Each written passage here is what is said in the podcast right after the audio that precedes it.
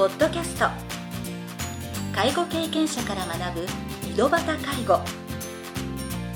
この番組では親の介護を乗り越えた方や実際に現在介護をしている方また医療や介護サービスを提供している事業所の方々をお招きしゲストの方々に介護をする中で学んだことなどをお伺いします。ナビゲーターはこれまでで500人以上の介護相談に対応してきた介護コーディネーターの山川仁でお送りします。それでは今回の番組をお楽しみください。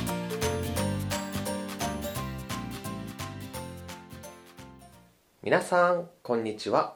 第70回目の井戸端介護を始めます。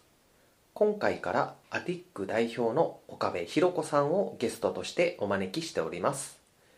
岡部さんは2人のお姉様の影響で小学生の時からデザイナーになることを決意。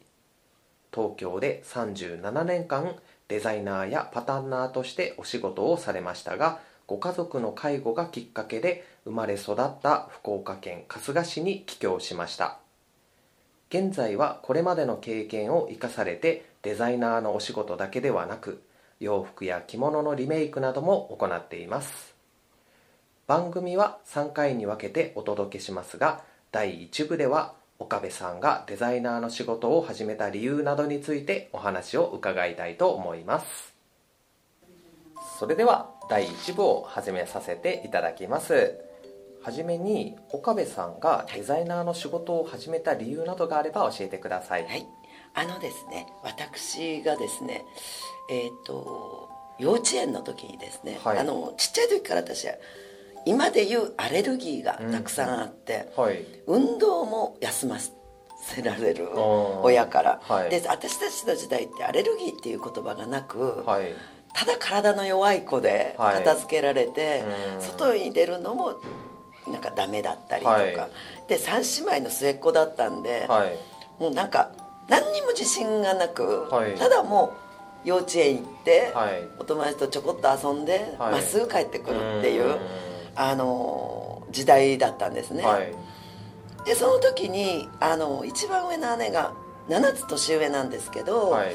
あのとっても絵が上手で,、はい。でそれと一緒にこうお絵描きをするのが大好きだったんですよね。で姉も教えてくれてて、はい。でその時に幼稚園でお絵描きの授業の時にはい。絵を描いてたら先生に「すごい上手ね」って褒めてもらったのがきっかけで言えばきっかけです。でお人形さんだったんですよね、はいはい。でドレスをこう描いてたんですよ。すごく先生が興味を示していただいてうん「上手ね」って言ってくれて、はい。もうそれが嬉しくって嬉しくって、はい。ででだんだんこう環境もあるんですね。で、はい。一番上の姉とか2番目の姉がうん。あのッドの映画が大好きで、はい。そういう女優さんが載ってる雑誌とか月刊誌とかを取り寄せてたんで,、はい。でそれにドレスとかがいっぱい載ってるんですよ。綺麗な外国人の女性が、でそれを見てるのが大好きで、はい。で小学校の2年生ぐらいにはもうデザイナーになりたいと。なりたいと。はい小学校2年って言ったらデザイナーっていう仕事自体が想像そうですね。あのいややっぱりそういう雑誌があったから、はい。日本の有名なデザイナーさんの名前とかも載ってたんあでー。それとか、はい。あのフランスのはい。有名なデザイナーさんの名前とかが全部載ってたんで,、はい。でファッション雑誌もいっぱいうちにあったんでうん。子供の時からそういうのは知ってたんですねちっちゃい時から。はあもう幼稚園の頃からブランドの名前も知ってたんで。で身近にそのお姉さんに聞けるから。そうなんです。あだからそれがもう本当にだからお洋服の絵を描きたいっていうところはもう幼稚園ですね。へーで褒められたっていうだから本当にやっぱ子供の時に褒められるっていうのの大切さみたいなのは自分で実感してます。はい。はい、じゃあお姉さん自体はそのデザイン関係とかじゃなあくて？じゃないんですけどうちの姉はもうち子供の時からお花をやってたんであのお花の看板も持ってて、はい。でもやっぱりお洋服の方本当はやりたかった人なんですあそうなんですか。そうなんです。でも父がやっぱり福岡から東京に行かせるのははいその最初の子供だったんでうダメで、はい。それでやっぱお花の方をとお茶とお花をやってたんでそっちでへっていうことで京都までは行かせていただいてだからだいぶそれでもうあの父がやっぱり豪華で起業してたんでですね、はい。で事務大阪の事務所があったから京都だったら近いんでっていうことだったみたいですだからもう東京なんかに行かせるなんてとんでもないってはい。いう感じでしたね、まあそれであの三女だったからそうです少そうですしちょっと自由が。そうです。それで私が高校を出る頃にはやっぱり女性も自立しなきゃっていう時代になってたから母がもう本当に早く数えの二十歳で結婚して、はい。専業主婦で来てて、はいはい。ものすごい器用な人なんですね。で料理も大好きで、だからもう段取りがいいんですよ、うんうんうん。だから本当にあの母は昭和初期の人なんですけど、はい。仕事をしてたらものすごい大成してたんじゃないかなっていうぐらい段取りのいいことを全部やれる人だったんですね、はい。はだからなんか娘さんにうん。誰もこう仕事らしい仕事についてなかったんで、はいなんか私ぐらいはうん。出してもいいかっていう思いが 母にはあったみたいだから自立する女性を目指してほしいっていうのが母が応援してくれたんですはだからやっぱり父はもう母の言うことは聞かないといけないんで。もうもう母がこう進めてくれたんですんなり出れる。もうでも条件はいろいろありましたけどはいね、はいはい。まあやっぱりねまだ若いですそうです、ね父からの条件はいろいろありましたけど、はいはい。もうもう全部飲みますよね。親元離れるんだったらっていう。もうねあの憧れの東京そうでですそうです。でもなんかこうこっちから出たいっていう思いの方が強かったんで。学校でということですかね。まずはあそうです。3年間向こうで学校出て、はい。そしたら父はもう帰ってくるもんだと思ってたんですよ、ね、卒業したら。でこっちでうん。無理やり試験も受けさせられてたんですよ。はいはい。でそれも通ってたんですよ。それなのに東京で勝手にはい。あの辞退のハガキをお手紙出して、はいはいはい。それももうちょっと母の知り合いの会社だったんですね、はい。だからあこっち福岡はいはいはですね。はい。だからもう勝手に辞退の手紙を出して、一応お母さんに相談しつつ。しないですあしないです。か。全くしないです。もう 両親とももう帰ってくるもんと思ってたんで、はいはいはい。安心しきってたみたいなんですよね。やっぱり3年間東京で学んで、はいもうここで。そうですね。特に私たちの時代は今はねもうそんなに変わらないのかもしれないですけどうん。私たちの時代はやっぱりもうアパレルの多さもうん。東京ともう福岡では全然数が違ったんで、はい。で作ってるものももう違ったんで、やっぱりもう向こうを知っちゃうと帰ってきたくないですよね。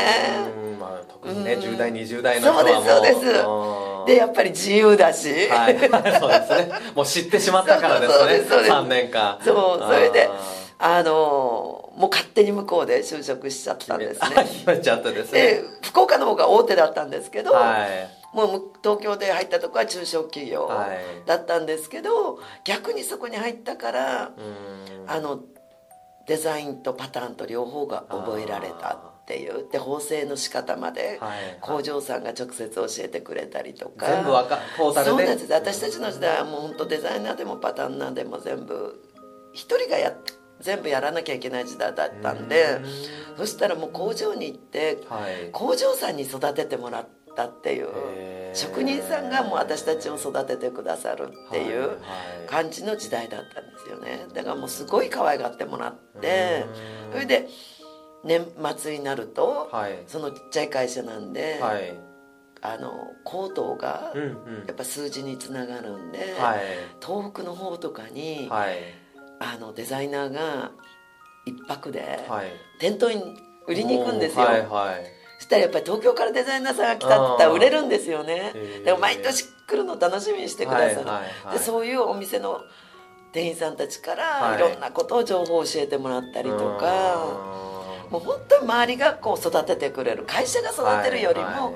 その会社に携わってる周りの人たちから育ててもらったっていう、まあ、服を作る一連の流れから今度販売まで。そうなんです。それでお客ってこういう意味合いでこのブランドを買ってくれるんだよっていうこうそこの部分はいはい。真の部分をやっぱり教えてもらったっていうのはそこですよね。で目の前でその選んでる姿見てたそうらです。でそれを進め方も自分でやらなきゃいけなかったんで。で自分で作ったものだから。そうなんです。だからやっぱり思い入れがあるから、はい。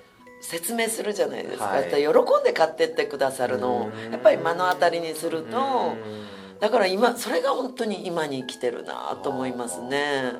まあやっぱりその作るだけで売れてる姿数字だけね何着売れましたって見るより目の前で。今って特にうん。あの分担制になってるんでうん。そういう育ち方をしてない子が多いんですね。だからやっぱりここは分かってもここが分からないとか、はいはいはい。そうすると今本当にこのご時世あの景気が良くない時代になると、はい。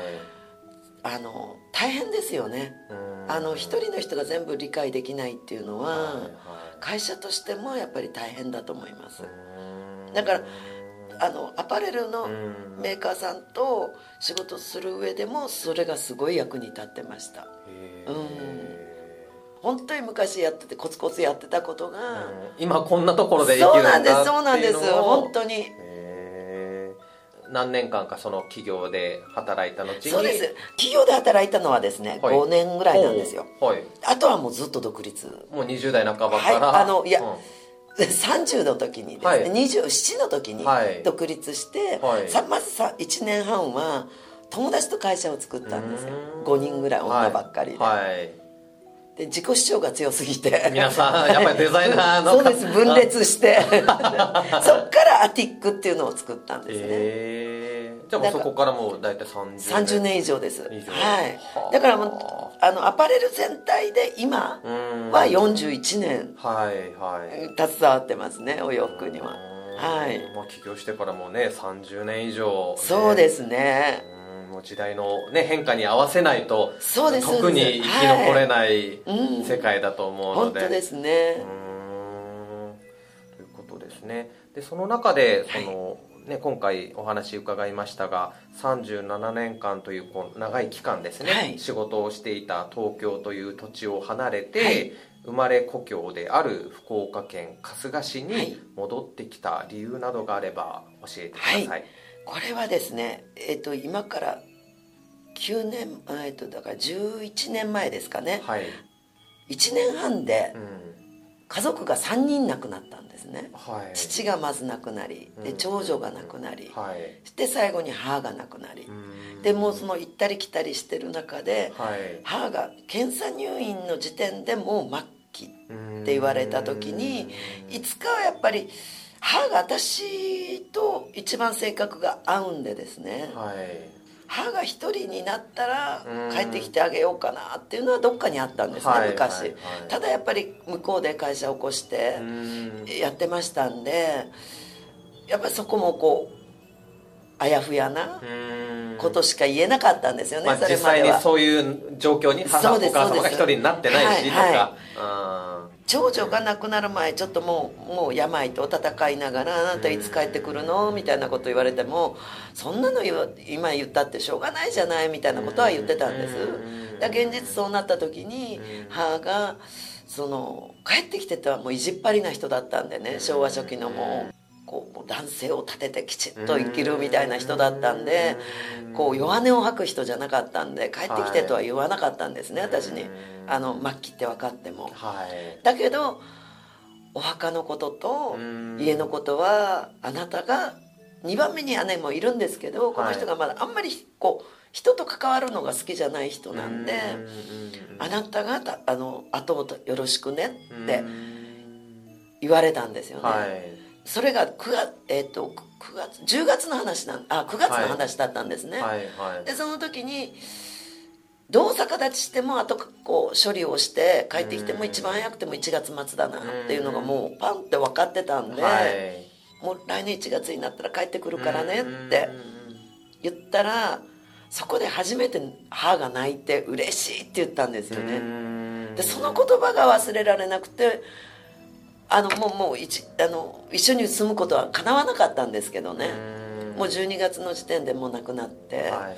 あれしたんですけどうん、あのやっぱりその後もやっぱり約束だからと思って帰ってきましたね。うまあその第2部でですね、はい。またそのね介護はいされてた時のはい。お話をまた詳しくお伺いしたいと思います、ありがとうございました、がとうございます。今回は岡部さんがデザイナーの仕事を始めた理由などについてお話を伺いました。次回第2部では岡部さんが経験された遠距離介護などについてお話を伺いたいと思います。それでは次回の配信をお楽しみに。今回の番組はいかがでしたか？この番組ではリスナーの皆様からのご質問なども受け付けておりますメールアドレスはひとしの h 小文字で h. 山川19アットマーク gmail.com h. 山川19アットマーク gmail.com ですそれでは次回の配信をお楽しみに